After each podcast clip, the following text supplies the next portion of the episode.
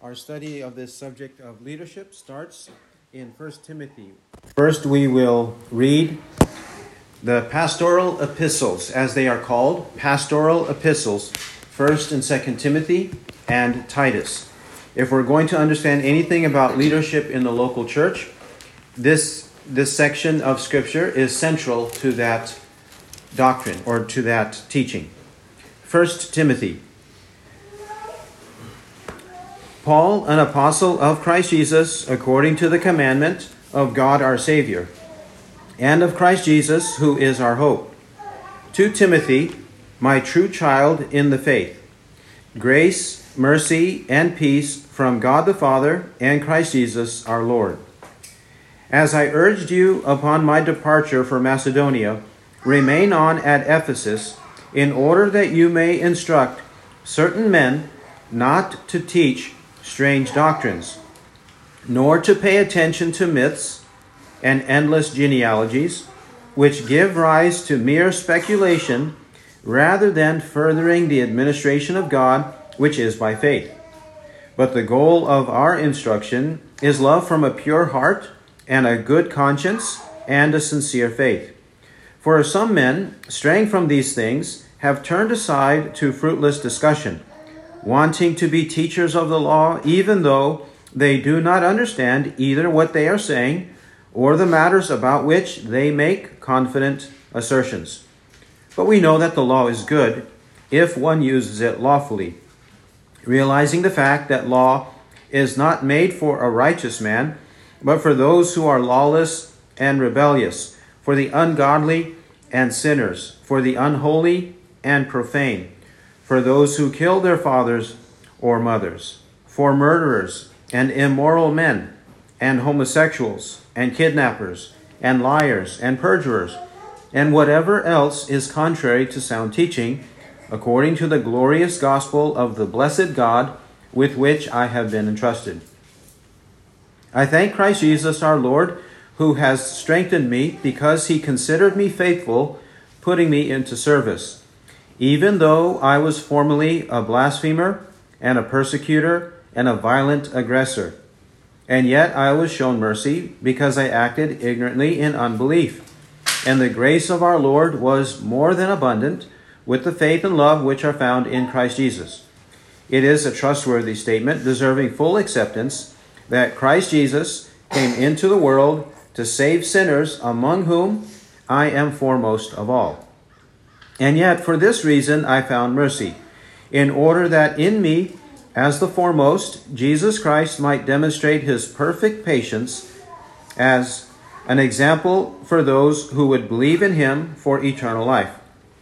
Now to the King, eternal, immortal, invisible, the only God, be honor and glory forever and ever. Amen. This command I entrust to you, Timothy, my son, in accordance with the prophecies previously made concerning you, that by them you may fight the good fight, keeping faith and a good conscience, which some have rejected and suffered shipwreck in regard to their faith. Among these are Hymenaeus and Alexander, whom I have delivered over to Satan, so that they may be taught not to blaspheme.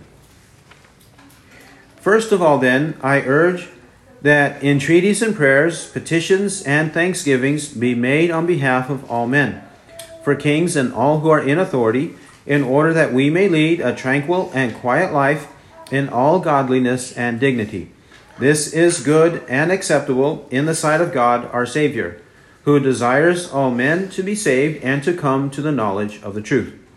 For there is one God and one mediator also between God and men, the man Christ Jesus, who gave himself as a ransom for all, the testimony borne at the proper time.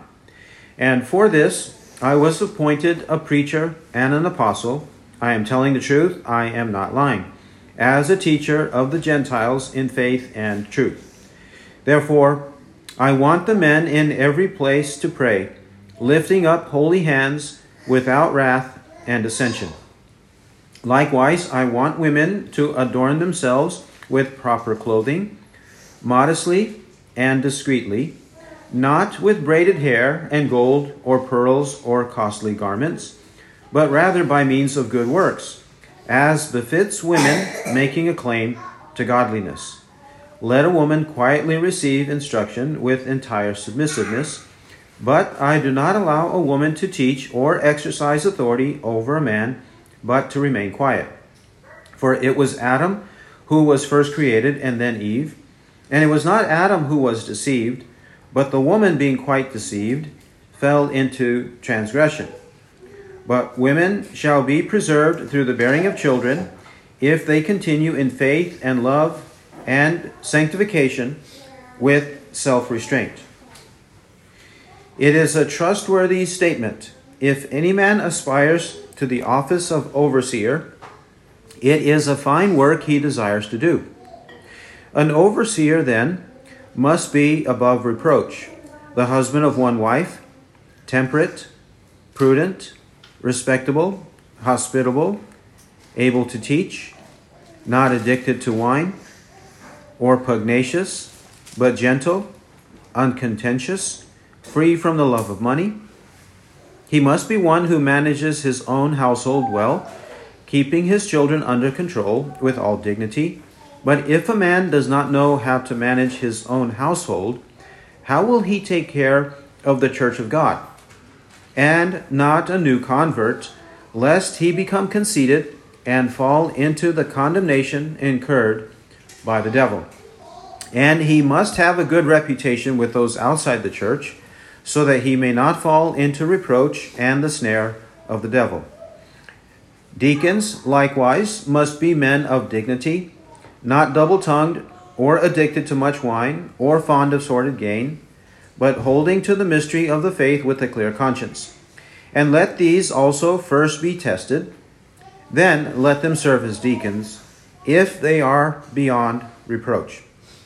Women must likewise be dignified, not malicious gossips, but temperate, faithful in all things. Let deacons be husbands of one wife and good managers of their children and their own households.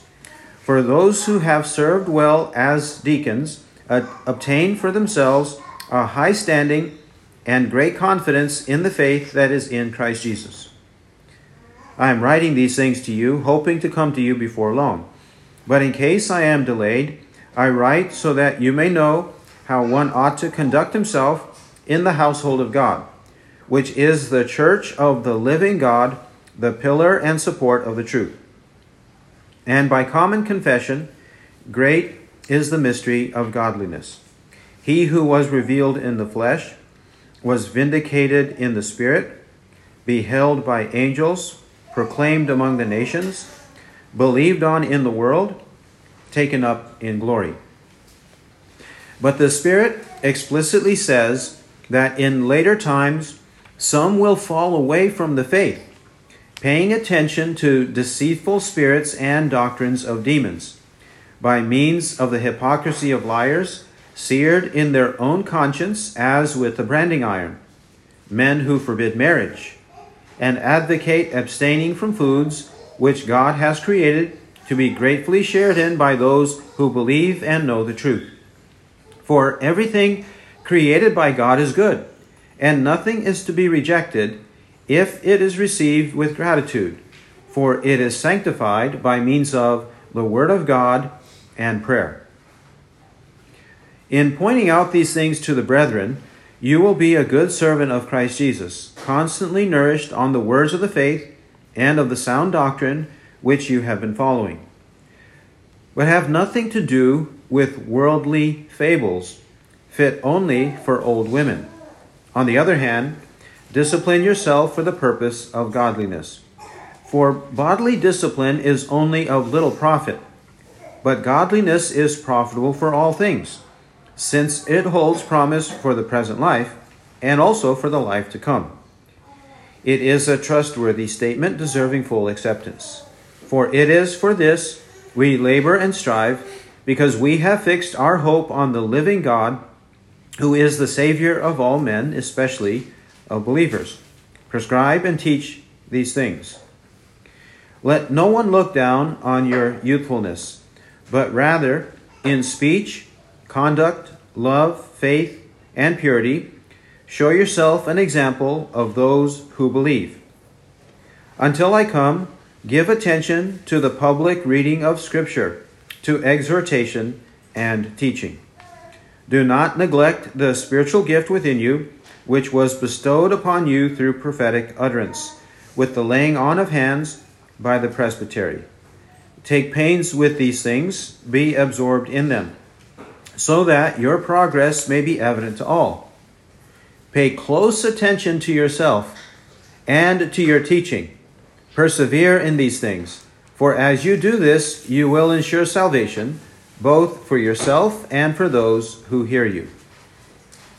Do not sharply rebuke an older man, but rather appeal to him as a father, to the younger men as brothers, the older women as mothers, and the younger women as sisters, in all purity. Honor widows who are widows indeed. But if any widow has children or grandchildren, let them first learn to practice piety in regard to their own family and to make some return to their parents. For this is acceptable in the sight of God. Now, she who is a widow indeed and who has been left alone has fixed her hope on God and continues in entreaties and prayers night and day. But she who gives herself to wanton pleasure is dead even while she lives. Prescribe these things as well, so that they may be above reproach. But if anyone does not provide for his own, and especially for those of his household, he has denied the faith and is worse than an unbeliever. Let a widow be put on the list only if she is not less than 60 years old, having been the wife of one man, having a reputation for good works, and if she has brought up children, if she has shown hospitality to strangers, if she has washed the saints' feet, if she has assisted those in distress, and if she has devoted herself to every good work. But refuse to put younger widows on the list, for when they feel sensual desires in disregard of Christ, they want to get married, thus incurring condemnation, because they have set aside their previous pledge. And at the same time, they also learn to be idle, as they go around from house to house, and not merely idle, but also gossips and busybodies, talking about things not proper to mention. Therefore, I want younger widows to get married, bear children, keep house, and give the enemy no occasion for reproach. For some have already turned aside to follow Satan. If any woman who is a believer has dependent widows, let her assist them, and let not the church be burdened, so that it may assist those who are widows indeed. Let the elders who rule well be considered worthy of double honor, especially those who work hard at preaching and teaching. For the Scripture says, "You shall not muzzle the ox while he is threshing," and "the laborer is worthy of his wages." Do not receive an accusation against an elder except on the basis of 2 or 3 witnesses. Those who continue in sin rebuke in the presence of all, so that the rest also may be fearful of sinning. I solemnly charge you in the presence of God and of Christ Jesus and of his chosen angels to maintain these principles without bias, doing nothing in a spirit of partiality. Do not lay hands upon anyone too hastily and thus share responsibility for the sins of others. Keep yourself free from sin. No longer drink water exclusively, but use a little wine for the sake of your stomach and your frequent ailments. The sins of some men are quite evident, going before them to judgment. For others, their sins follow after. Likewise also, deeds that are good are quite evident, and those which are otherwise cannot be concealed. Let all who are under the yoke as slaves regard their own masters as worthy of all honor, so that the name of God and our doctrine may not be spoken against. And let those who have believers as their masters not be disrespectful to them, because they are brethren, but let them serve them all the more, because those who partake of the benefit are believers and beloved. Teach and preach these principles. If anyone advocates a different doctrine and does not agree with sound words, those of our Lord Jesus Christ, and with the doctrine conforming to godliness, he is conceited and understands nothing, but he has a morbid interest in controversial questions and disputes about words, out of which arise envy, strife, abusive language, evil suspicions, and constant friction between men of depraved mind and deprived of the truth, who suppose that godliness is a means of gain. But godliness actually is a means of great gain when accompanied by contentment. For we have brought nothing into the world, so we cannot take anything out of it either. And if we have food and covering, with these we shall be content. But those who want to get rich fall into temptation and a snare and many foolish and harmful desires, which plunge men into ruin and destruction. For the love of money is a root of all sorts of evil, and some by longing for it have wandered away from the faith and pierced themselves with many a pang. But flee from these things, you man of God, and pursue righteousness, godliness, faith, love, perseverance, and gentleness. Fight the good fight of faith.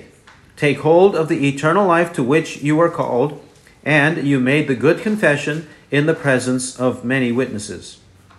I charge you in the presence of God, who gives life to all things, and of Christ Jesus, who testified the good confession before Pontius Pilate, that you keep the commandment without stain or reproach until the appearing of our Lord Jesus Christ, which he will bring about at the proper time. He who is the blessed and only sovereign, the King of kings and Lord of lords, who alone possesses immortality and dwells in unapproachable light, whom no man has seen or can see. To him be honor and eternal dominion. Amen. Instruct those who are rich in this present world not to be conceited or to fix their hope on the uncertainty of riches, but on God, who richly supplies us with all things to enjoy. Instruct them to do good, to be rich in good works, to be generous and ready to share, storing up for themselves the treasure of a good foundation for the future, so that they may take hold of that which is life indeed. O Timothy, guard what has been entrusted to you, avoiding worldly and empty chatter and the opposing arguments of what is falsely called knowledge, which some have professed and thus gone astray from the faith. Grace be with you. 2 Timothy. Paul, an apostle of Christ Jesus, by the will of God, according to the promise of life in Christ Jesus. To Timothy, my beloved son, grace, mercy, and peace from God the Father and Christ Jesus our Lord. I thank God, whom I serve with a clear conscience, the way my forefathers did, as I constantly remember you in my prayers night and day, longing to see you even as I recall your tears, so that I may be filled with joy. For I am mindful of the sincere faith within you, which first dwelt in your grandmother Lois and your mother Eunice, and I am sure that it is in you as well.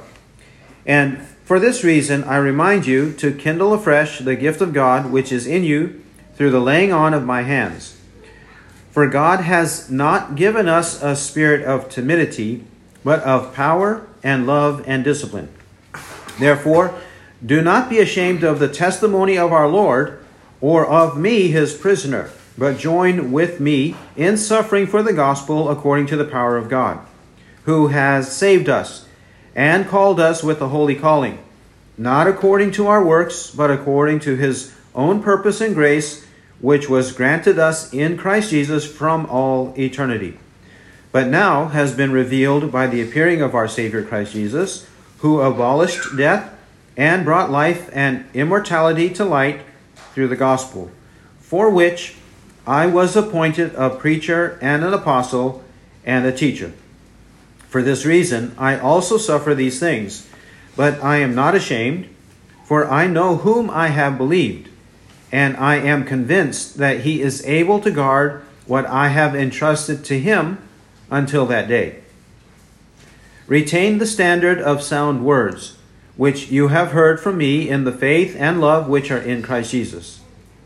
Guard, through the Holy Spirit who dwells in us, the treasure which has been entrusted to you. You are aware of the fact that all who are in Asia turned away from me, among whom are Phygellus and Hermogenes. May the Lord grant mercy to the house of Onesiphorus, for he often refreshed me and was not ashamed of my chains. But when he was in Rome, he eagerly searched for me and found me. May the Lord grant to him to find mercy from the Lord on that day. And you know very well what services he rendered at Ephesus. You therefore, my son, be strong in the grace that is in Christ Jesus, and the things which you have heard from me in the presence of many witnesses, these entrust to faithful men who will be able to teach others also. Suffer hardship with me as a good soldier of Christ Jesus.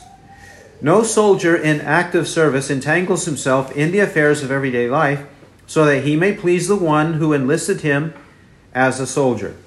And also, if anyone competes as an athlete, he does not win the prize unless he competes according to the rules. The hard-working farmer ought to be the first to receive his share of the crops.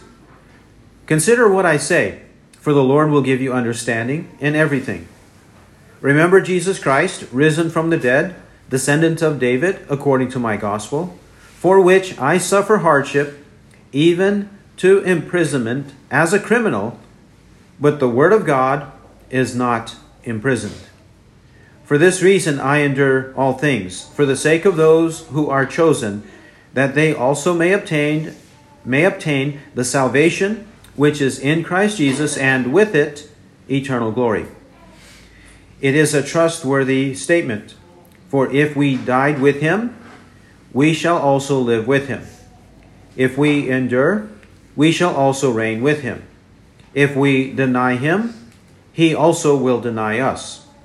If we are faithless, he remains faithful, for he cannot deny himself. Remind them of these things, and solemnly charge them in the presence of God not to wrangle about words, which is useless and leads to the ruin of the hearers. Be diligent to present yourself approved to God as a workman who does not need to be ashamed, handling accurately the word of truth. But avoid worldly and empty chatter, for it will lead to further ungodliness, and their talk will spread like gangrene. Among them are Hymenaeus and Philetus, men who have gone astray from the truth, saying that the resurrection has already taken place, and thus they upset the faith of some. Nevertheless, the firm foundation of God stands, having this seal: the Lord knows those who are his, and let everyone who names the name of the Lord abstain from wickedness. Now, in a large house there are not only gold and silver vessels, but also vessels of wood and of earthenware, and some to honor and some to dishonor. Therefore, if a man cleanses himself from these things, he will be a vessel for honor, sanctified, useful to the master, prepared for every good work. Now flee from youthful lusts, and pursue righteousness, faith, love, and peace, with those who call on the Lord from a pure heart. But refuse foolish and ignorant speculations, knowing that they produce quarrels. And the Lord's bondservant must not be quarrelsome, but be kind to all, able to teach, patient when wrong, with gentleness correcting those who are in opposition, if perhaps God may grant them repentance leading to the knowledge of the truth, and they may come to their senses and escape from the snare of the devil, having been held captive by him to do his will. But realize this, that in the last days difficult times will come. For men will be lovers of self, lovers of money, boastful, arrogant, revilers, disobedient to parents, ungrateful, unholy, unloving, irreconcilable, malicious gossips, without self-control, brutal, haters of good, treacherous, reckless, conceited, lovers of pleasure rather than lovers of God, holding to a form of godliness, although they have denied its power, and avoid such as these. For among them are those who enter into households and captivate weak women weighed down with sins, led on by various impulses, always learning and never able to come to the knowledge of the truth.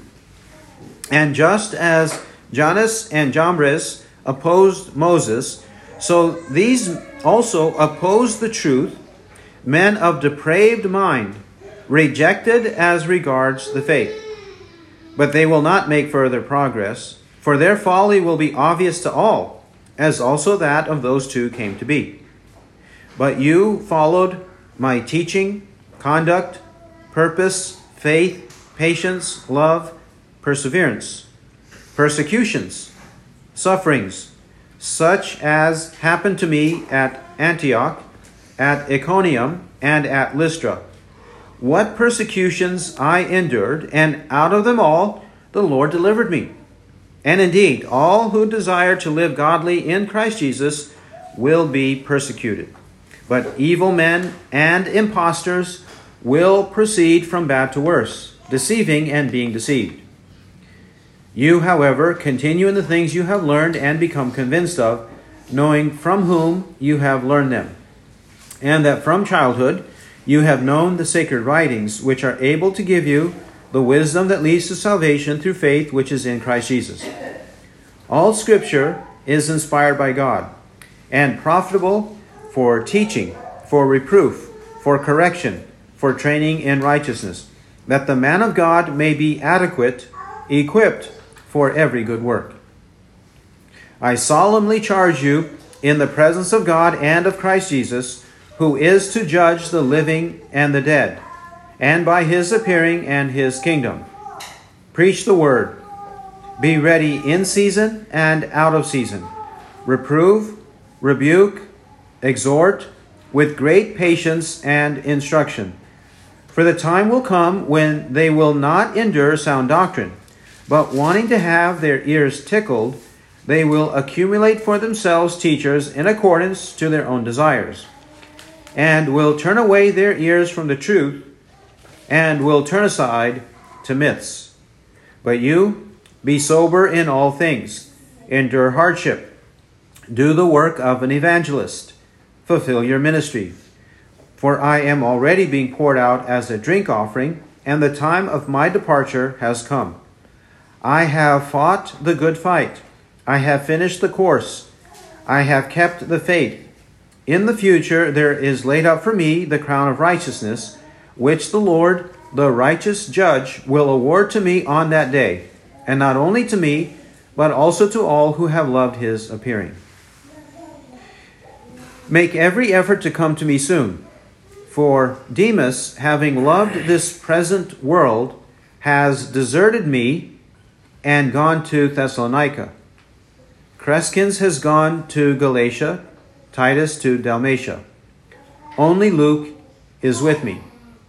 Pick up Mark and bring him with you, for he is useful to me for service. But Tychicus I have sent to Ephesus. When you come, bring the cloak which I left at Troas, with Carpus and the books, especially the parchments. Alexander the coppersmith did me much harm. The Lord will repay him according to his deeds. Be on guard against him yourself, for he vigorously opposed our teaching. At my first defense, no one supported me, but all deserted me. May it not be counted against them. But the Lord stood with me and strengthened me, in order that through me the proclamation might be fully accomplished, and that all the Gentiles might hear. And I was delivered out of the lion's mouth. The Lord will deliver me from every evil deed and will bring me safely to his heavenly kingdom. To him be the glory forever and ever. Amen. Greet Prisca and Aquila and the household of Onesiphorus. Erastus remained at Corinth, but Trophimus I left sick at Miletus. Make every effort to come before winter. Eubulus greets you, also Pudens, and Linus, and Claudia, and all the brethren. May the Lord be with your spirit. Grace be with you. Titus. Paul, a bondservant of God and an apostle of Jesus Christ, for the faith of those chosen of God and the knowledge of the truth which is according to godliness, in the hope of eternal life, which God, who cannot lie, promised long ages ago, but at the proper time manifested even his word in the proclamation with which I was entrusted, according to the commandment of God our Savior. To Titus, my true child in a common faith, grace and peace from God the Father and Christ Jesus our Lord. For this reason I left you in Crete, that you might set in order what remains, and appoint elders in every city as I directed you. Namely, if any man be above reproach, the husband of one wife, having children who believe, not accused of dissipation or rebellion. For the overseer must be above reproach as God's steward, not self-willed, not quick-tempered, not addicted to wine, not pugnacious, not fond of sordid gain, but hospitable, loving what is good, sensible, just, devout, self-controlled, holding fast the faithful word which is in accordance with the teaching, that he may be able both to exhort in sound doctrine and to refute those who contradict. For there are many rebellious men, empty talkers and deceivers, especially those of the circumcision, who must be silenced because they are upsetting whole families, teaching things that they should not teach for the sake of sordid gain. One of themselves, a prophet of their own, said, Cretans are always liars, evil beasts, lazy gluttons. This testimony is true. For this reason, reprove them severely, that they may be sound in the faith, not paying attention to Jewish myths and commandments of men who turn away from the truth. To the pure, all things are pure, but to those who are defiled and unbelieving, nothing is pure, but both their mind and their conscience are defiled. They profess to know God, but by their deeds they deny him, being detestable and disobedient and worthless for any good deed. But as for you, speak the things which are fitting for sound doctrine. Older men are to be temperate, dignified, sensible, sound in faith, in love, in perseverance. Older women likewise are to be reverent in their behavior, not malicious gossips, nor enslaved to much wine, teaching what is good, that they may encourage the young women to love their husbands, to love their children, to be sensible, pure, workers at home, kind, being subject to their own husbands, that the word of God may not be dishonored. Likewise, urge the young men to be sensible, In all things, show yourself to be an example of good deeds, with purity in doctrine, dignified, sound in speech, which is beyond reproach, in order that the opponent may be put to shame, having nothing bad to say about us. Urge bondslaves to be subject to their own masters in everything, to be well-pleasing, not argumentative, not pilfering, but showing all good faith, that they may adorn the doctrine of God our Savior in every respect. For the grace of God has appeared, bringing salvation to all men, instructing us to deny ungodliness and worldly desires, and to live sensibly, righteously, and godly in the present age, looking for the blessed hope and the appearing of the glory of our great God and Savior, Christ Jesus, who gave himself for us, that he might redeem us from every lawless deed and purify for himself a people for his own possession, zealous for good deeds. These things speak and exhort and reprove with all authority. Let no one disregard you. Remind them to be subject to rulers, to authorities, to be obedient, to be ready for every good deed, to malign no one, to be uncontentious, gentle, showing every consideration for all men. For we also once were foolish ourselves, disobedient, deceived, enslaved to various lusts and pleasures, spending our life in malice and envy, hateful, hating one another. But when the kindness of God our Savior and his love for mankind appeared, he saved us, not on the basis of deeds which we have done in righteousness, but according to his mercy, by the washing of regeneration and renewing by the Holy Spirit, whom he poured out upon us richly through Jesus Christ our Savior, that being justified by his grace, we might be made heirs according to the hope of eternal life. This is a trustworthy statement, and concerning these things, I want you to speak confidently, so that those who have believed God may be careful to engage in good deeds. These things are good and profitable for men. But shun foolish controversies and genealogies and strife and disputes about the law, for they are unprofitable and worthless. Reject the factious man after a first and second warning, knowing that such a man is perverted and is sinning, being self-condemned. When I send Artemis or Tychicus to you, make every effort to come to me at Nicopolis, for I have decided to spend the winter there. Diligently help Zenas the lawyer and Apollos on their way, so that nothing is lacking for them. And let our people also learn to engage in good deeds, to meet pressing needs, that they may not be unfruitful. All who are with me greet you. Greet those who love us in the faith. Grace be with you all. Amen. These three letters written to these two men, Timothy and Titus, these two men are pastors, also called elders or overseers, sometimes known as bishop. That's an old word for the pastor or overseer.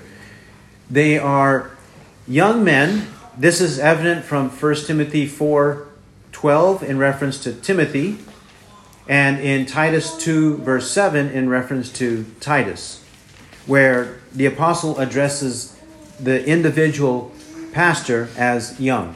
We don't know their exact age, but gathering from the evidence within these letters, they are old enough to manifest godliness in their life, in their personal life, and they've been long enough believers, because we are told in 1 Timothy 3 and in 1 Timothy 5 that they should not be new converts.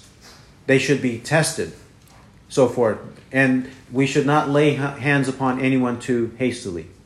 So, in that regard, we're dealing with young pastors or young elders, young overseers, bishops in the local church. That's who Timothy and Titus were. But also in 1 Timothy, in chapter 3, there is a section in the middle of the chapter that deals with the appointment or selection of deacons. So elder and deacon, these are the two offices of the local church. And we also will note in Philippians 1, verse 1, the apostle mentions these two offices. He says there in Philippians 1:1, he says, the overseers and deacons. Overseers and deacons. The difference between the overseer and the deacon, there's one primary difference. That is, the overseer or elder or pastor, he has the duty to preach and teach. The deacon does not have that, though the deacon must have godly characteristics. Both of the offices, the men should have godly characteristics, matching what's written in these letters. But the elder or pastor, the overseer, he must be able to preach and teach. And preach and teach both the sound doctrine, but also the ability to communicate and to refute and to rebuke. He must be able to do those things. All right, so that's in summary what we have here. Now let's go to 1 Timothy and make our way through this letter. 1 Timothy chapter 1, verses 1 and 2. And we'll go paragraph by paragraph. In verses 1 and 2, Paul identifies himself. He also identifies the recipient, Timothy. What does Paul say about himself? Who is he? What do we make of what he says about himself? Why does he do this at the beginning? Well, for those of you who are unaware, in ancient Greek letters, it was common to put the name of the author as first, so that when a letter is opened, unrolled from a scroll or a roll on a papyri, the first thing that the recipient could see is who sent it. And this is a common interest whenever we receive a message, whether it's a phone call or a letter in the mail, we want to know who sent it. And this is their way of doing it. So that's why Paul's name appears first like this. Not for any other reason. That's the reason for it. So who is the apostle? And why is it that we ought to give what he says full weight? Verse 1. He's giving evidence of his authority, of why what he is saying matters. Yes, evidence of his authority. How do we see any evidence so that what he says matters? Where is it in verse 1? It is according to the commandment of God. Okay, so it's the commandment of God the Father. He doesn't say Father there, but he does say it in verse 2. From God the Father. Okay? So he does have the authority of God himself. No one should disregard his authority, which is something that happened in his day. He had constant enemies, and we saw how often he refers to people deserting him, being left alone. Did we not read that? We're talking about the Apostle Paul. They should have listened to him, but they didn't. Many did not, and deserted him. Okay, so they didn't regard his authority. If they desert him and contradict his doctrine, they are deserters and they fall away from God, because they fall away from the apostle, right? Okay. What other evidence do we have in verses 1 and 2 about the authority of the apostle? An apostle of Christ. Yes, he calls himself an apostle of Christ Jesus. An apostle of Christ. And what was the qualification to be this kind of an apostle, the way he's describing? To see and be taught directly by Christ. Yes, to see Christ and to be taught directly by Christ. These are the qualifications. The first one is in the book of Acts, Acts chapter 1, verse 21 to 22. Acts 1:21. Says, It is therefore necessary that of the men who have accompanied us all the time that the Lord Jesus went in and out among us, beginning with the baptism of John until the day that he was taken up from us, one of these should become a witness with us of his resurrection.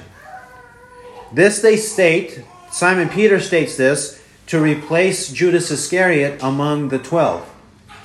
And he says what the qualifications are, 21 to 22.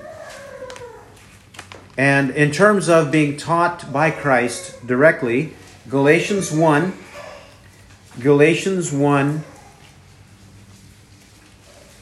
verse 11. Galatians 1, 11 and 12.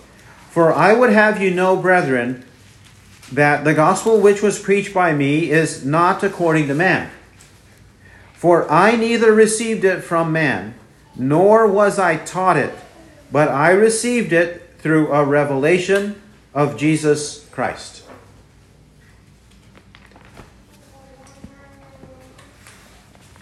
All right, so that is the apostle. What about the recipient, Timothy?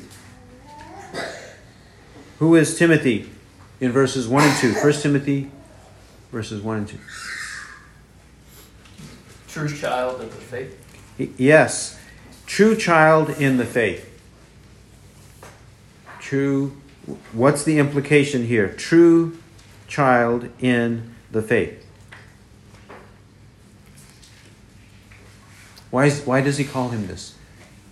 He's a true believer and he was taught and mentored by Paul. Yes, he's a true believer and taught, mentored by the Apostle Paul.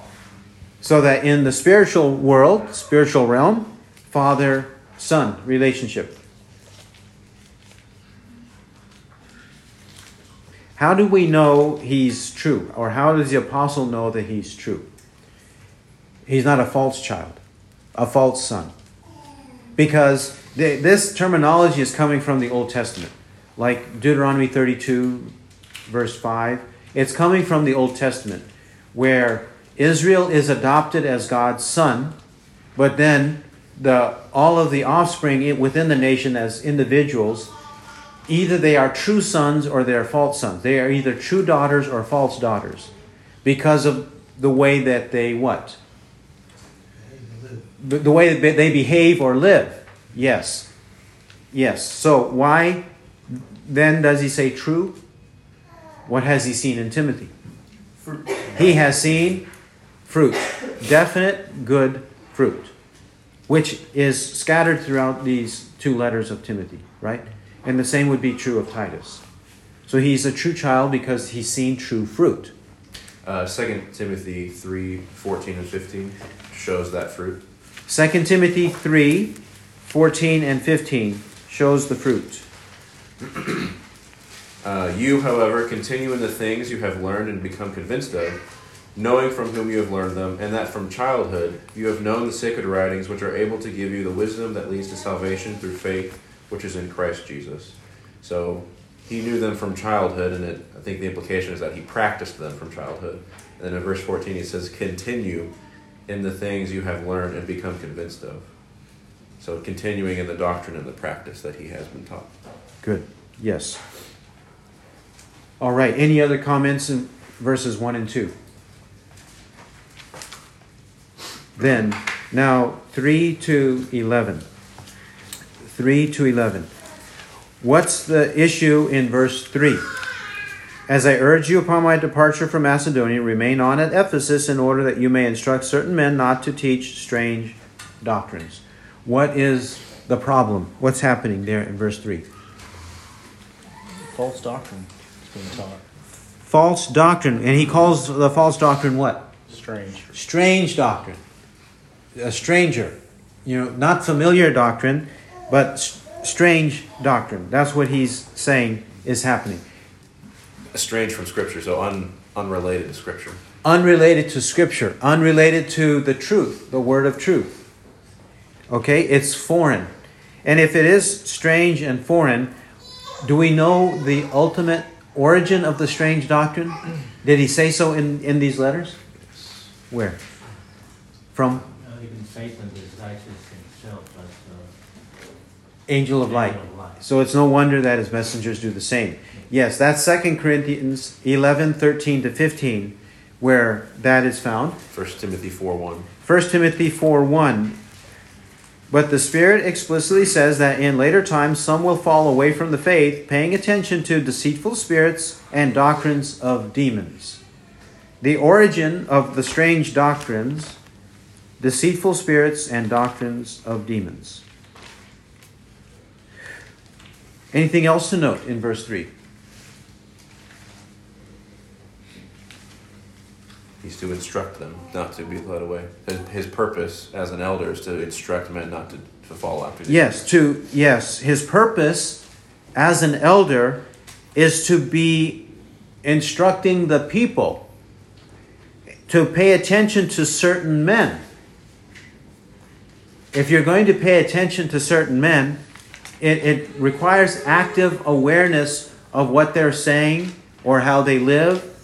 You have to know who the certain men are, or do the best you can to discern who they are, right?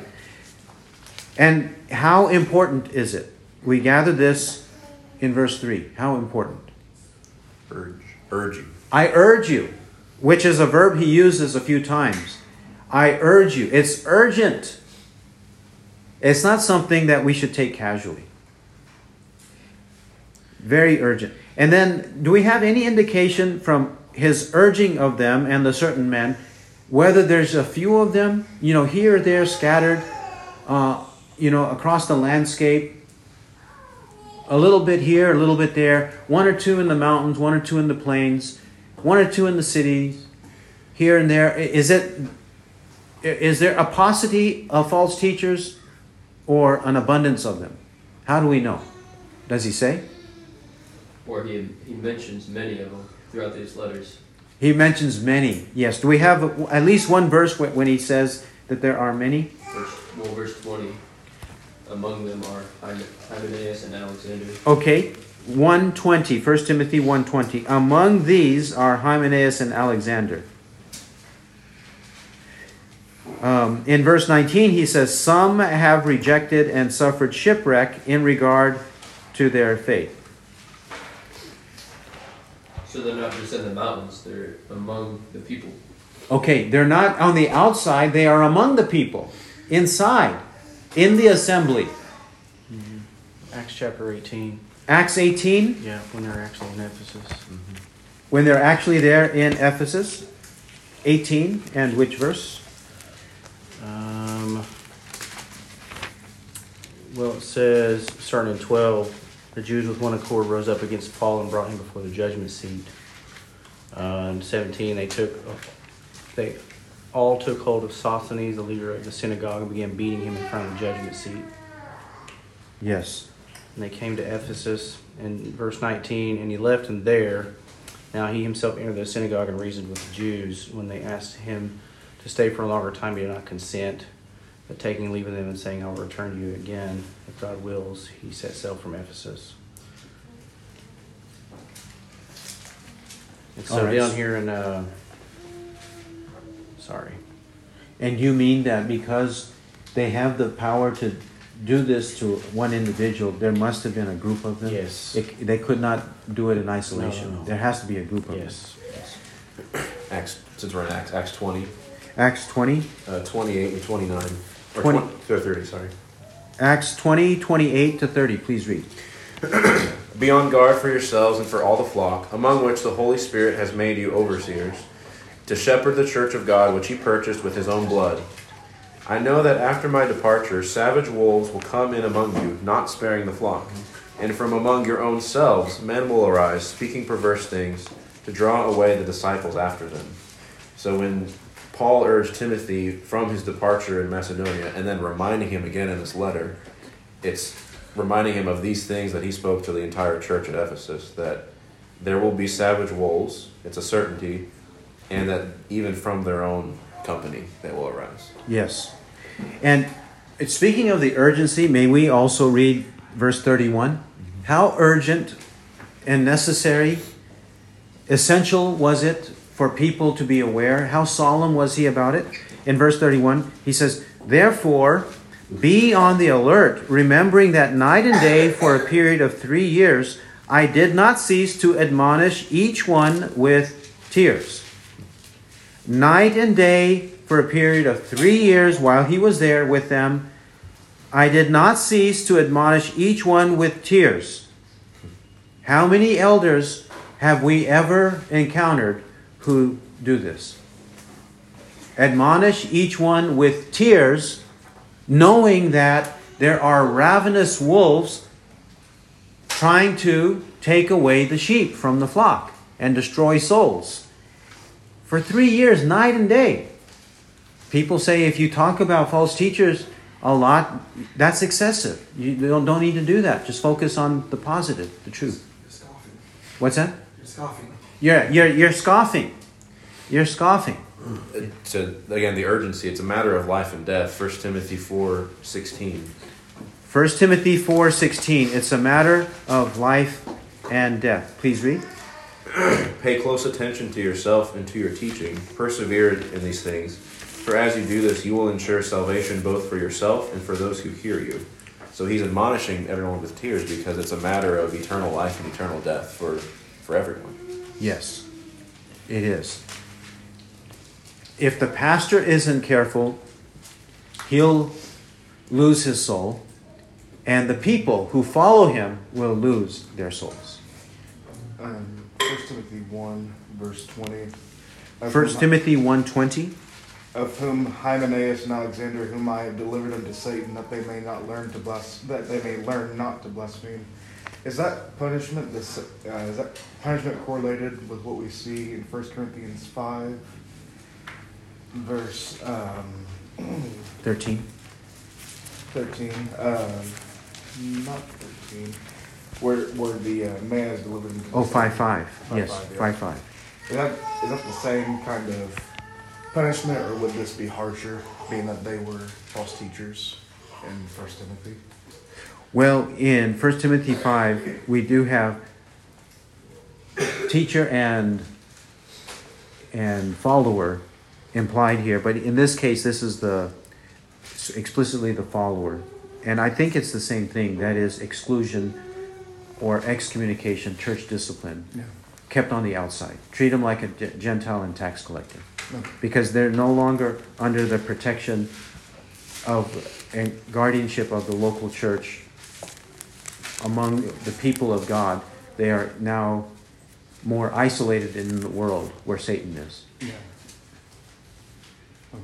I think that's the best way to understand deliver over to Satan. Yeah. Yes. And in the same context as for the salvation of the soul, that he might repent? Or is this man is Hymenaeus and Alexander completely apostate? Apostate. Okay. Apostate. They have blasphemed, yes. So then the they in 1 Timothy 1, is that the people? Or is it they referring to Hymenaeus and Alexander? So that they will be taught not to blaspheme. Well, even Hymenaeus and Alexander, when they are afflicted in the world, they're going to know that it's the judgment of God. They're going to know that, but eventually on the day of judgment, they're going to know that. So either case, and then we who are observing it, whenever these kinds of false teachers arise, we're always learning about it. All of us are learning.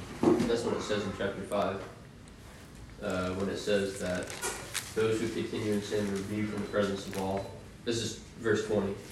So that the rest also will be fearful of sinning. That's the end of verse 5:20. 1 Timothy 5:20.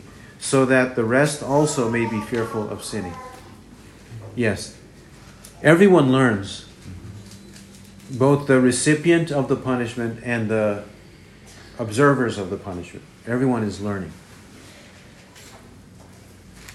But I think in 1 Timothy 5:20, he is saying, among these are Hymenaeus and Alexander, whom I have delivered over to Satan, so that they may be taught not to blaspheme. I think the antecedent of they is Hymenaeus and Alexander.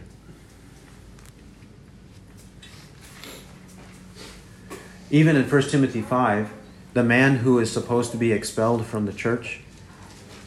1 Corinthians 5. Did I say 1 Corinthians 5? Yes, 1 Corinthians 5:5, the verse you mentioned. He's also being told that this is what we're doing. So he's also being taught not to blaspheme because he's being expelled.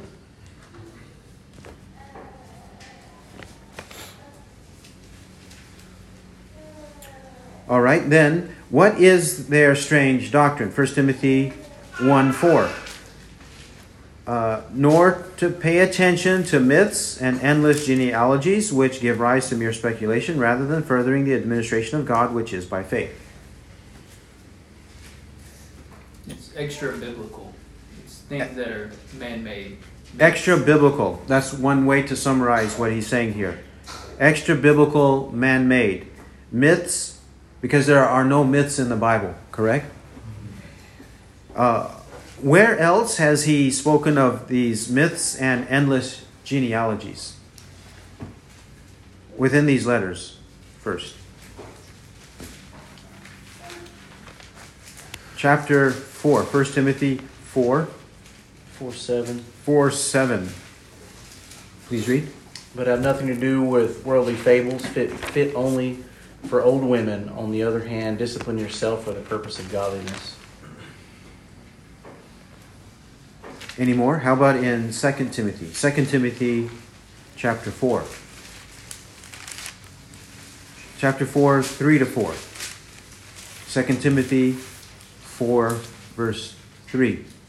For the time will come when they will not endure sound doctrine, but wanting to have their ears tickled, they will accumulate for themselves teachers in accordance to their own desires, and will turn away their ears from the truth, and will turn aside to myths.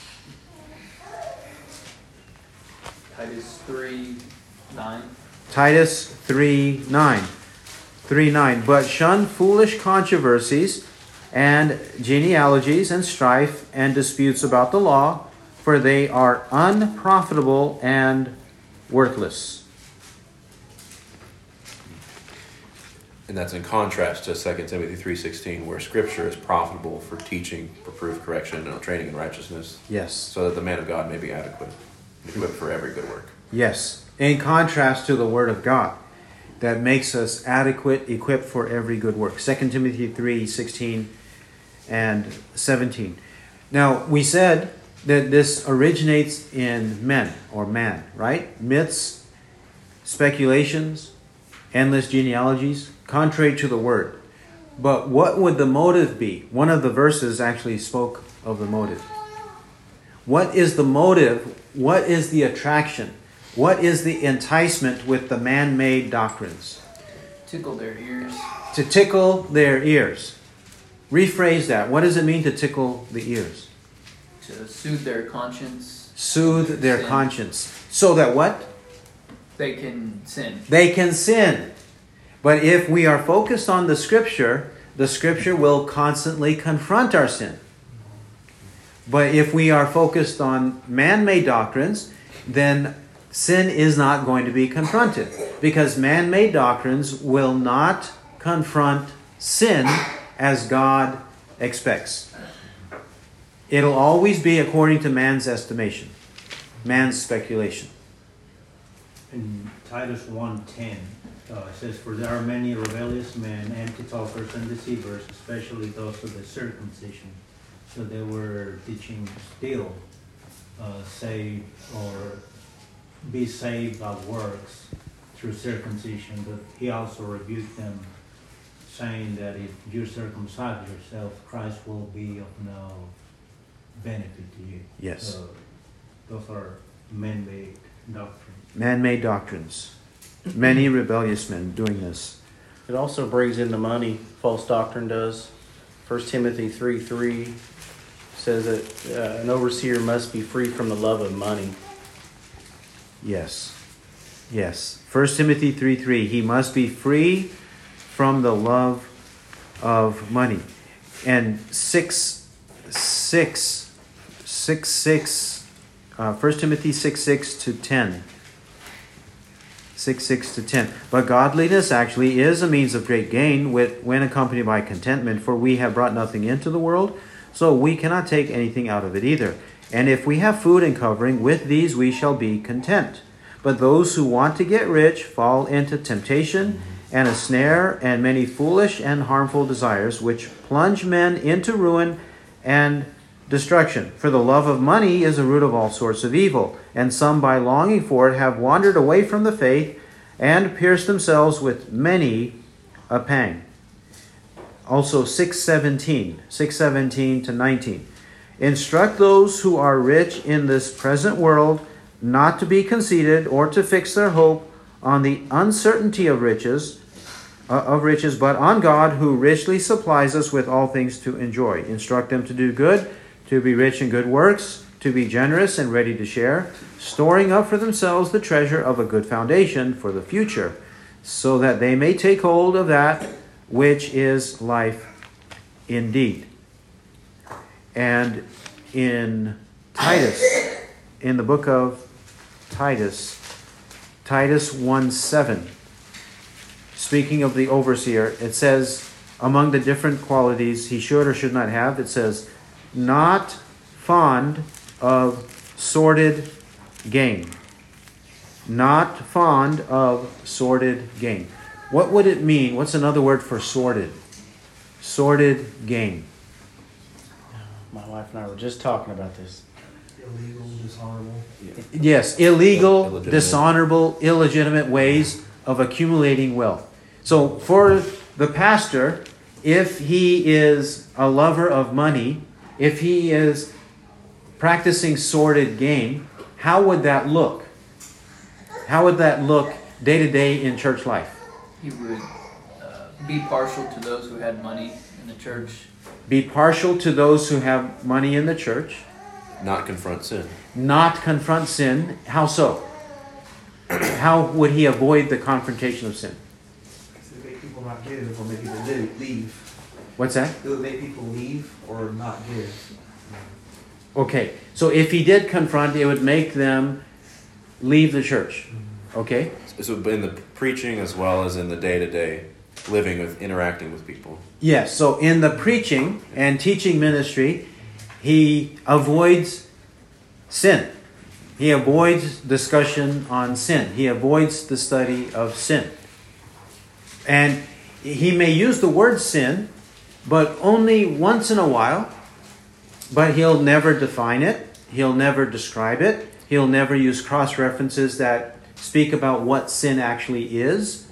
It won't be constantly put forward to the people what sin actually is and is not.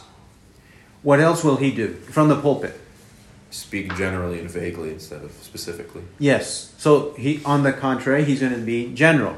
Well, it's 2 Timothy 4:4. 2 Timothy 4:4. 3 and 4, sorry. Tickle the ears.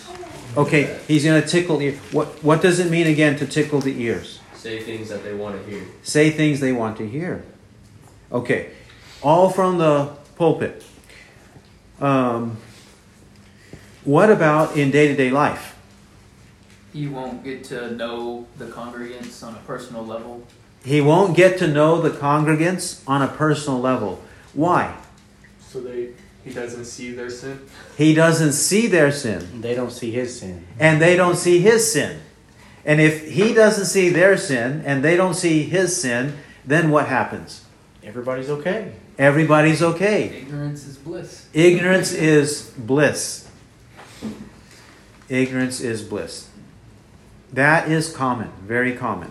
But pastors cannot be that way. Can they, according to these letters?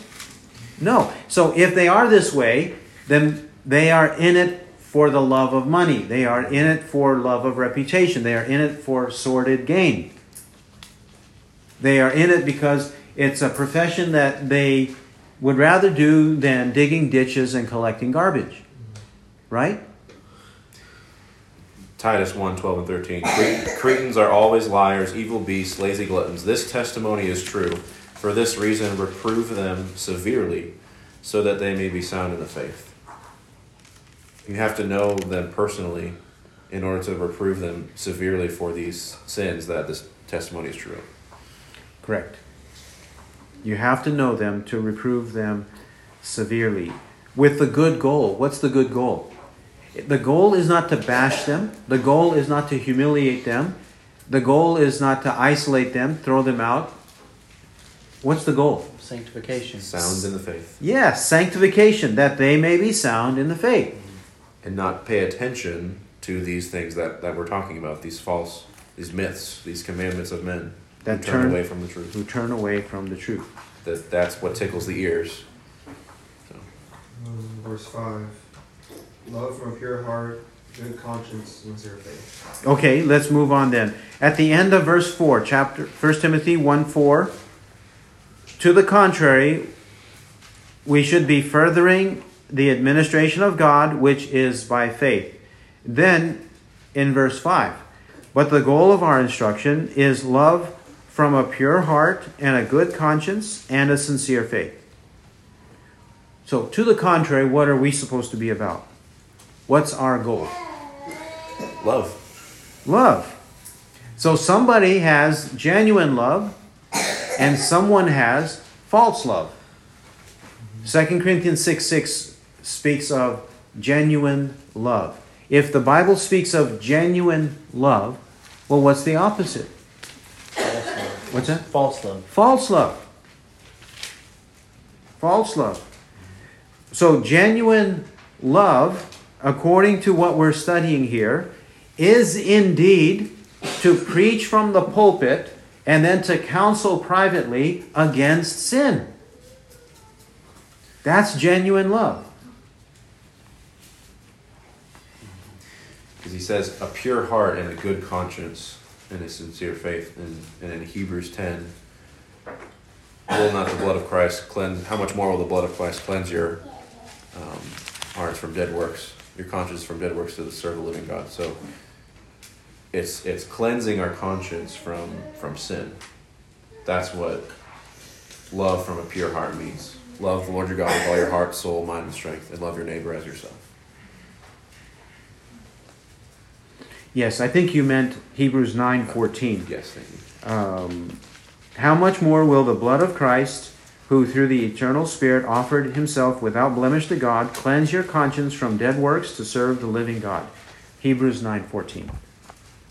And again, the application of that verse, Hebrews 9. Is that the blood of Christ cleanses our conscience from dead works, so from sin, to good works. Mm-hmm. And that's what he says here, having a good conscience.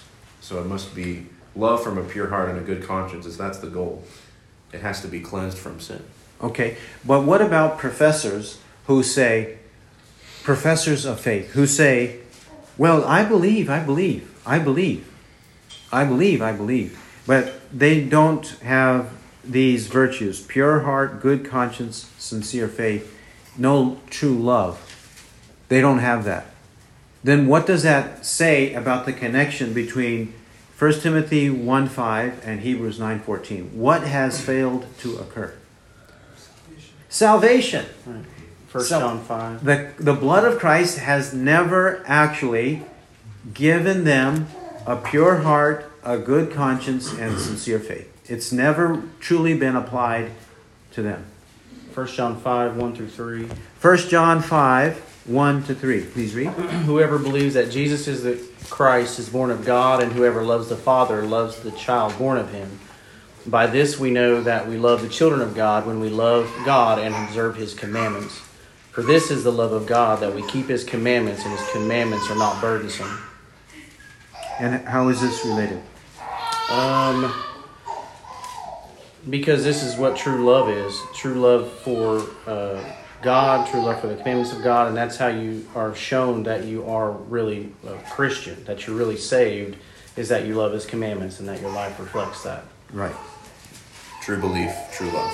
True belief equals true love. You said a professor or a pastor will say they believe. Well, they really believe if they keep his commandments. And a part of the commandments is to preach and practice true love. Right. Right? Because Paul says this in 1 Timothy, and he also says in 1 Titus to reprove them severely. So they have to be the same thing. Yes. Reprove them severely that they may be sound in the faith. Since when has that happened? Are we eyewitnesses of that happening? Reprove them severely that they may be sound in the faith. It's extremely rare. And that's why true repentance is extremely rare. Because nobody is being severely reproved. They will only be severely reproved for man-made doctrines and man-made whims.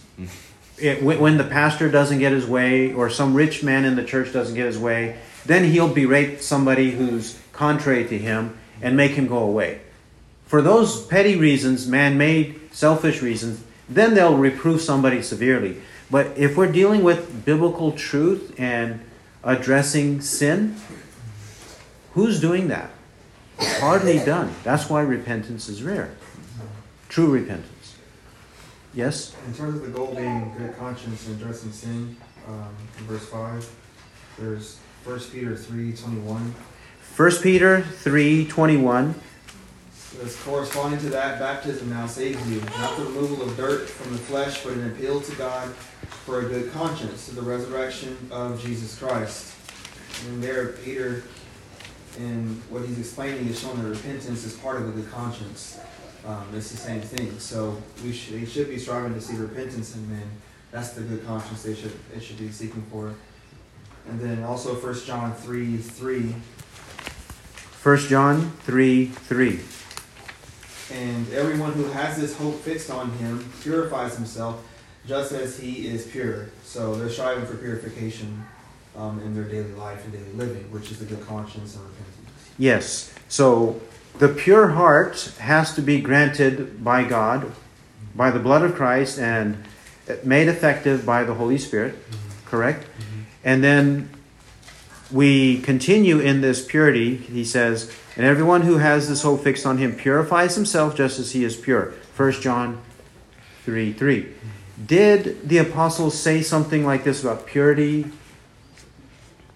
also in these pastoral epistles? Did he not say it elsewhere? He says it in 2 Timothy 2:22. 2 Timothy 2:22. Now flee from youthful lusts and pursue righteousness, faith, love, and peace with those who call on the Lord from a pure heart. The pure heart. But what's the key here? Pursue righteousness. We have to pursue it. We have to flee our sin. Okay, flee sin and pursue. Are these casual verbs, or are these very active, strenuous verbs? Strong verbs, strenuous verbs. You have to flee. When people are fleeing, they don't take baby steps. Fleeing for your life. Flee for your life. Run away from sin as soon as possible on the highway of holiness. Correct? And so it has to be immediate, should be immediate. The kingdom of heaven is at hand. It's near. So enter quickly. And then pursue. Pursue righteousness, faith. And further, the last clause. With those who call on the Lord from a pure heart. So can we, according to 2 Timothy 2:2, pursue purity with those who are impure? No. It says, with those who call on the Lord from a pure heart. Do not be deceived. Bad company corrupts good morals. 1 Corinthians 15:33. Bad company corrupts good morals. Okay, and then, speaking of this empty profession and the need for purification, Titus 1:15 and 16. Titus 1:15. To the pure, all things are pure. But to those who are defiled and unbelieving, nothing is pure. But both their mind and their conscience are defiled. They profess to know God, but by their deeds they deny him, being detestable and disobedient and worthless for any good deed. What does verse 15 mean? What's another way to phrase, verse 15, the first part of verse 15, to the pure. From the wicked comes forth wickedness. Yes, out of the wicked comes forth wickedness, but this is the opposite in the first clause. Mm-hmm. But the second clause, the second part of the verse, is talking about the wicked, mm-hmm. right? Mm-hmm. And you're citing 1 Samuel 24:13. Out of the wicked comes forth wickedness. Didn't Jesus say something similar in Matthew 7? No. Similar to Titus 1:15? No bad tree can produce good fruit. Yes, yes. He says this in Matthew chapter 7. Matthew 7:16 to 20. Matthew 7:16. Or we'll start at 15. Beware of the false prophets who come to you in sheep's clothing, but inwardly are ravenous wolves. All right, and how are we going to know who a ravenous wolf is? You will know them by their fruits. Grapes are not gathered from thorn bushes, nor figs from thistles, are they? Even so, every good tree bears good fruit, but the rotten tree bears bad fruit. A good tree cannot produce bad fruit, nor can a rotten tree produce good fruit. Every tree that does not bear good fruit is cut down and thrown into the fire. So then, you will know them by their fruits. Then, this should be our central pursuit, right? Godliness, like he says, godliness is a means of great gain. That should be our central pursuit. Verse 6, 1 Timothy 1:6. 1 Timothy 1:6 and 7. For some men, straying from these things, have turned aside to fruitless discussion, wanting to be teachers of the law, even though they do not understand either what they are saying or the matters about which they make confident assertions. How are they described in verses 6 and 7? Is there just one man out there? Some. It says some. And then, do the some men practice verse 5? Verses 4 and 5, do they practice it? No. They're straying. It says they stray. A stray sheep, a stray dog, a stray animal. That's supposed to be within its confines. That's not a good thing, is it? Is it ever good to stray? Stray, by definition, is a negative verb, to stray, right? By definition. It's not one of those verbs that could be used in a positive way or negative way, depending on context. Some verbs are always positive, and other verbs are always negative, and some verbs could be either way, depending on the context. But stray is one of those negative verbs. I don't know if that's ever used in a positive way. It's not here. They stray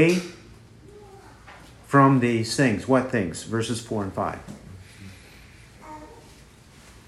Then what do? If they stray, They fall away, they turn aside? Yes, they turn aside to fruitless discussion. No good fruit. No good fruit.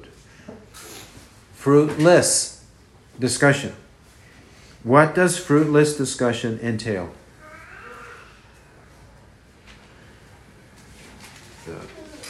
Are you asking like the content of the fruitless? Yes. What is the content of fruitless discussion? The myths and genealogies and the speculations. Yes. Myths, genealogies, speculations. The fables that are only fit for the old women. Fables only fit for old women. Titus 1:10 says, empty talkers and deceivers, especially those of the circumcision. 2 Timothy 2:16. 2 Timothy 2:16. But avoid worldly and empty chatter, for it will lead further ungodliness. But that's what they're not avoiding, these men. Right. Yes. And the example he gives, read 17 and 18. 2 Timothy 2:16 to 18. What's the specific example of worldly chatter? It says, but avoid worldly and empty chatter, for it will lead to further ungodliness, and their talk will spread like gangrene. Among them are Hymenaeus and Philetus, men who have gone astray from the truth, saying that the resurrection has already taken place, and they upset the faith of some. Yes. Saying that the resurrection has already taken place. That means that they were post-millennial. They were full preterist post-millennial. Hymenaeus and Philetus. Okay? And then, how about 1 Timothy 6? 1 Timothy 6. Still, what is fruitless discussion? 1 Timothy 6, 20 to 21. O Timothy, guard what has been entrusted to you, avoiding worldly and empty chatter and the opposing arguments of what is falsely called knowledge, which some have professed and thus gone astray from the faith. Grace be with you. Okay? So they're using the word knowledge, but they have false knowledge. So they're using biblical words with unbiblical meanings and common words with uncommon meanings. This is how they have empty words, and they wrangle about words, which is useless and leads to the ruin of the hearers. Yes? Also, in 2 Timothy 3, 1 to... 2 Timothy 3, yes. Verse 1, 1 to 5. Well, yeah. Okay. He also tells us to keep away from them.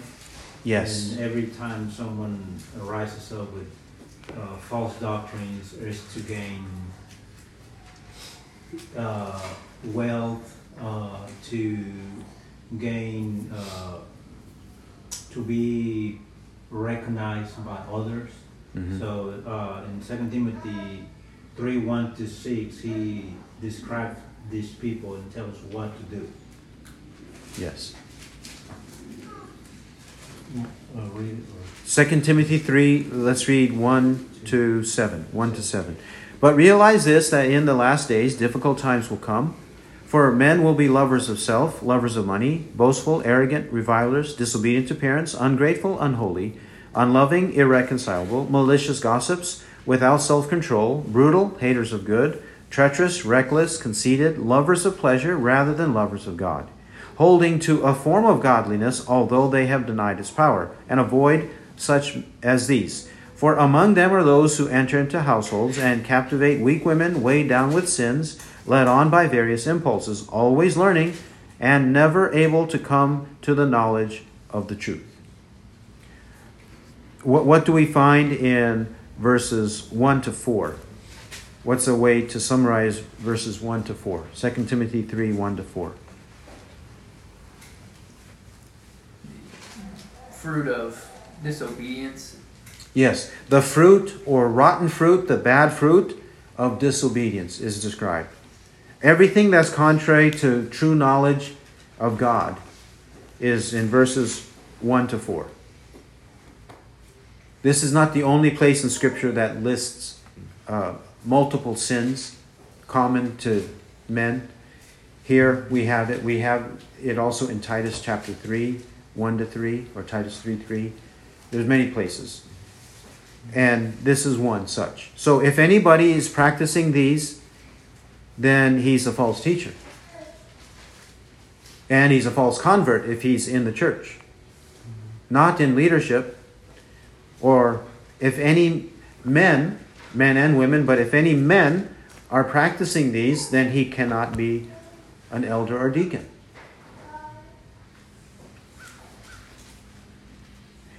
Because we're supposed to avoid such men as these. Verse 5, avoid them. What also, though, is he saying in verse 5, 2 Timothy 3, 5. The men we're supposed to identify. They have an appearance of being godly. Yes. But they do not have the power. Okay, they have an appearance of being godly, but no power. Well, how do we know they have no power with them or in them? Watching their lives. What's that? Watching their lives. They'll have bad fruit. Okay, because they have no power of God in their life because they manifest bad fruit. The Holy Spirit works righteousness. What's that? The Holy Spirit works righteousness. The Holy Spirit, on the other hand, works righteousness in them for good fruit. They're still slaves to sin. They are still slaves of sin, not slaves of righteousness. That's Romans 6:15 to 23. They are slaves of sin still.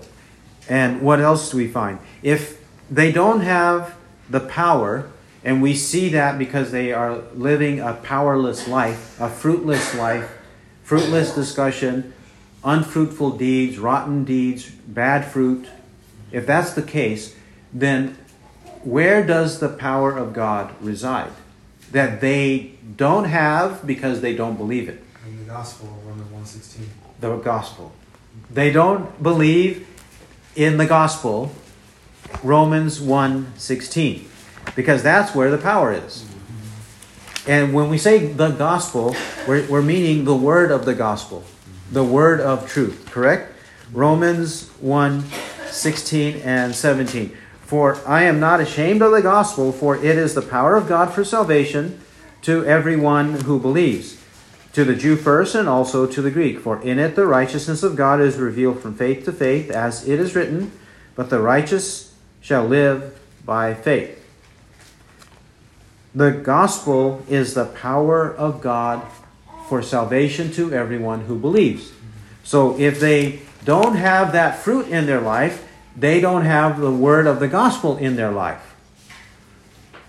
It's not producing anything. What about 1 Corinthians 1:18? 1 Corinthians 1:18. For the word of the cross is to those who are perishing foolishness, but to us who are being saved, it is the power of God. For it is written, I will destroy the wisdom of the wise, and the cleverness of the clever I will set aside. So man's wisdom is of no value to God, but the word of the cross, the gospel, what is it? It is the power of God. Also chapter 2, we must join the word of the gospel with the Spirit. And 1 Corinthians 2:1-16 does so. But let's read 1-5 and we'll get the gist of it in verses 1-5. Though he returns to his explanation of the Spirit in verses 10-16. 1-5 says, And when I came to you, brethren, I did not come with superiority of speech or of wisdom, proclaiming to you the testimony of God. For I determined to know nothing among you except Jesus Christ and him crucified. And I was with you in weakness and in fear and in much trembling. And my message and my preaching were not in persuasive words of wisdom, but in demonstration of the Spirit and of power, that your faith should not rest on the wisdom of men, but on the power of God. The Spirit and the word of God. All right, then further in 1 Timothy, and we may conclude here in verse 7 for this hour. Verse 7, he also describes what they are teaching and what they know or don't know. 1 Timothy 1:7. Wanting to be teachers of the law, even though they do not understand either what they are saying or the matters about which they make confident assertions. How is their false teaching described here in verse 7?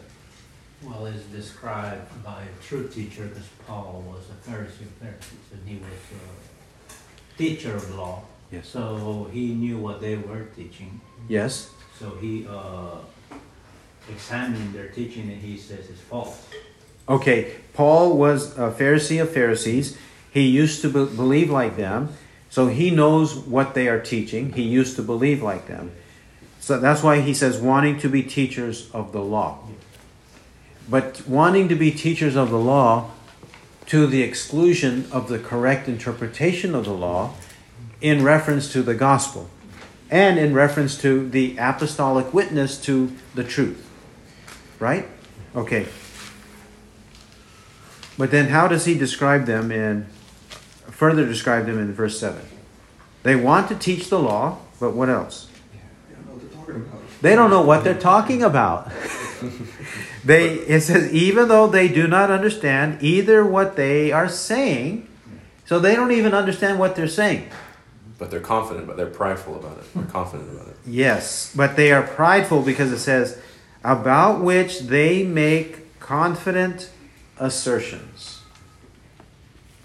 Confident assertions about what the law says or does not say.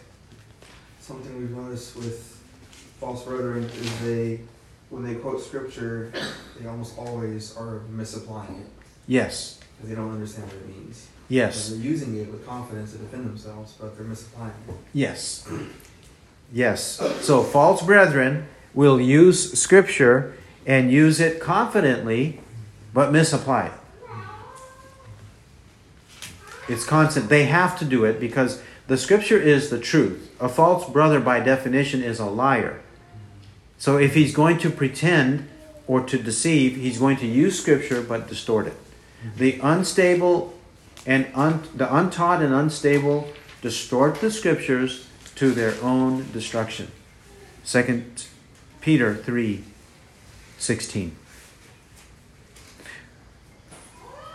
Okay, one or two more comments, final comments on verse 7, and we'll end this paragraph, though we can pick up with the contrast in verses 8 to 11 next time. Matthew 5:17-20 kind of connects this, not understanding the true meaning of the law as well as what we were talking about earlier with the power of God in the gospel. Matthew 5:17-20. Please read. Do not think that I came to abolish the law or the prophets. I did not come to abolish but to fulfill. For truly I say to you, until heaven and earth pass away, not the smallest letter or stroke shall pass from the law until all is accomplished. Whoever then annuls one of the least of these commandments and teaches others to do the same shall be called least in the kingdom of heaven. But whoever keeps and teaches them, he shall be called great in the kingdom of heaven. For I say to you that unless your righteousness surpasses that of the scribes and Pharisees, you will not enter the kingdom of heaven. So the true understanding of the law is understanding that Christ fulfills the law. And he's the one who teaches us to live righteously and godly using the law, because he says in verse 8, we know that the law is good if one uses it lawfully. Mm-hmm. So there is a true use of the law, contrary to what these false teachers are doing. Yes, both for our salvation and after our salvation, mm-hmm. but not for our salvation mm-hmm. in the sense of earning right. by good works. That's the circumcision. Like circumcision.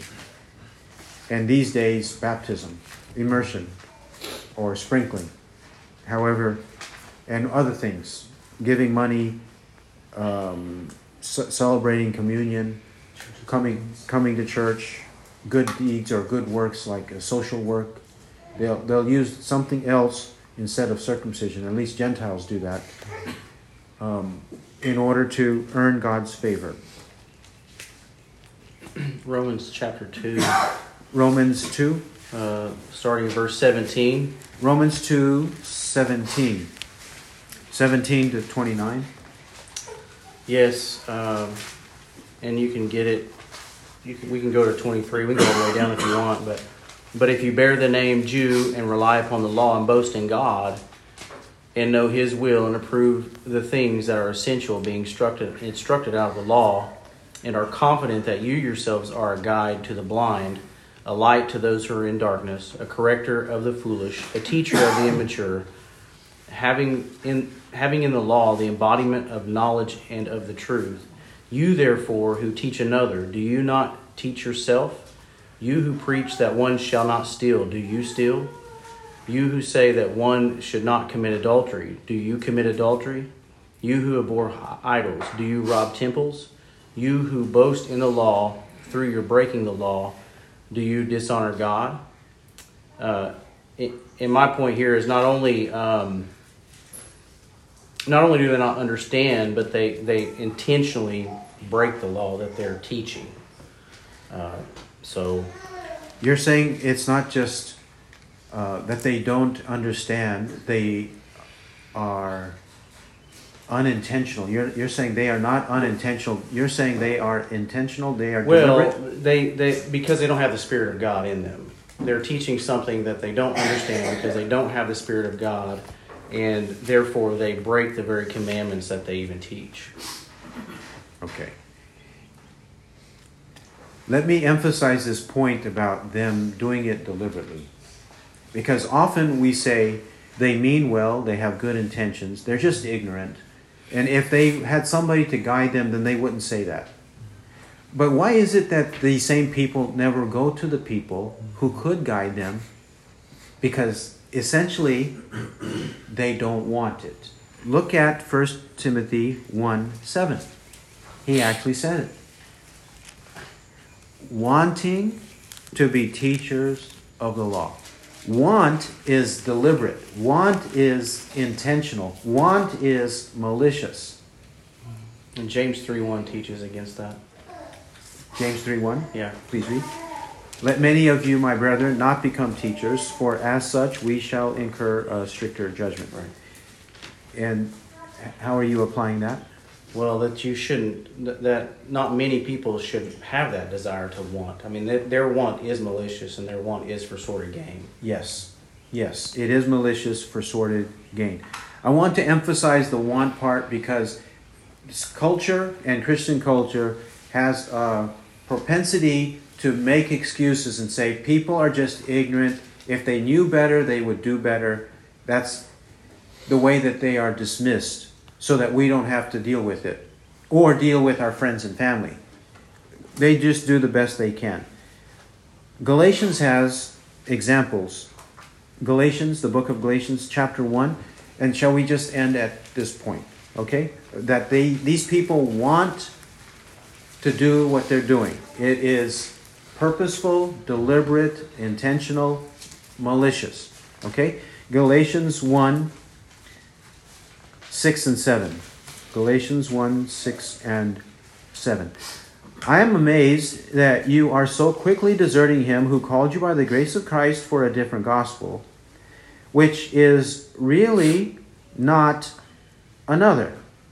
Only there are some who are disturbing you and want to distort the gospel of Christ. He says, want to distort the gospel of Christ. Further, we find in chapter 2, verse 4 of Galatians 2:4. Galatians 2:4. But it was because of the false brethren secretly brought in, who had sneaked in to spy out our liberty which we have in Christ Jesus, in order to bring us into bondage. He says, they were secretly brought in. Secretly, that's a conspiracy. That's a scheme. It's a malicious plot, right? Secretly brought in. That doesn't happen accidentally. And then it says, who had sneaked in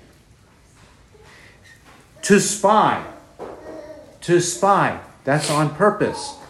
Correct? To spy. And then he says, in order. That is a conjunction explaining a purpose. In order to bring us into bondage. It's deliberate right there. How about also chapter 5? Galatians 5.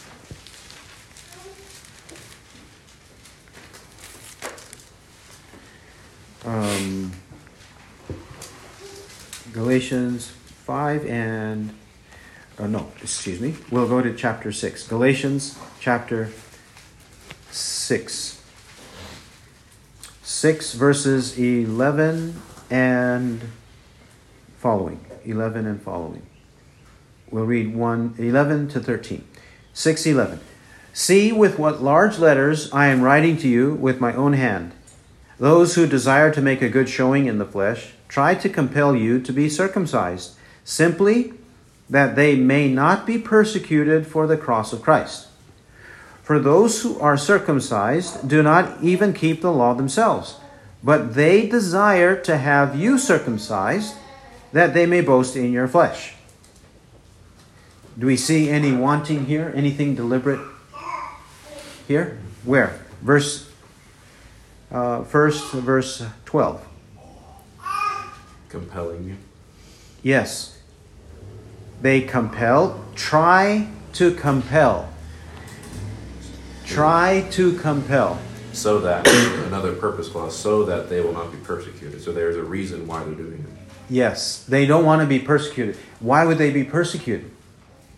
Because the cross of Christ brings persecution. Why does the cross of Christ bring persecution? Because the cross of Christ confronts the sin of men. It confronts the sin of men.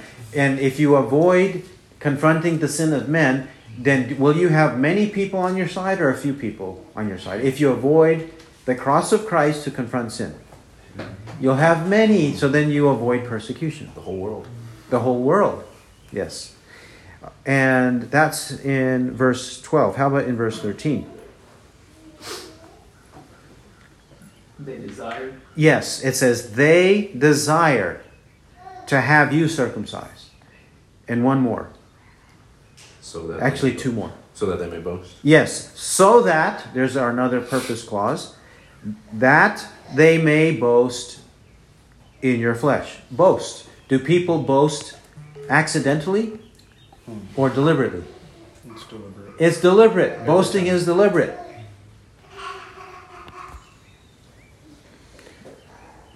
One more. I was also thinking chapter 4.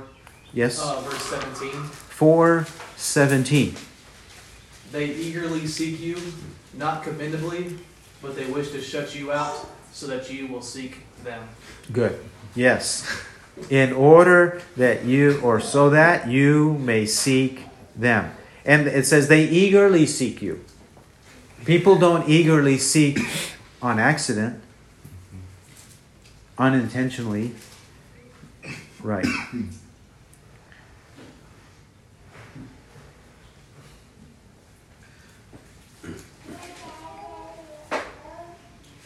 All right.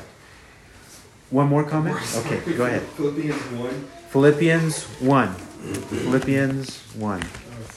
to 17. 15 to 17. Please read it. Some, to be sure, are preaching Christ, even from envy and strife, but some also from goodwill. The latter do it out of love, knowing that I am appointed for the defense of the gospel. The former proclaim Christ out of selfish ambition, rather than from pure motives, thinking to cause me distress in my imprisonment.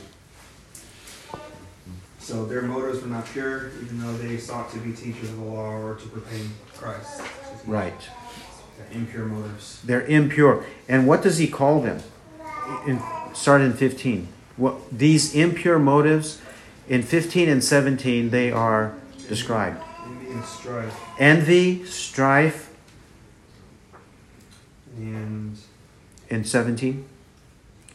Selfish ambition. Selfish ambition. But also to cause me distress. Cause distress. Intentional. Intentional, causing distress. Yes. He who has ears to hear, let him hear what the Spirit says. Amen.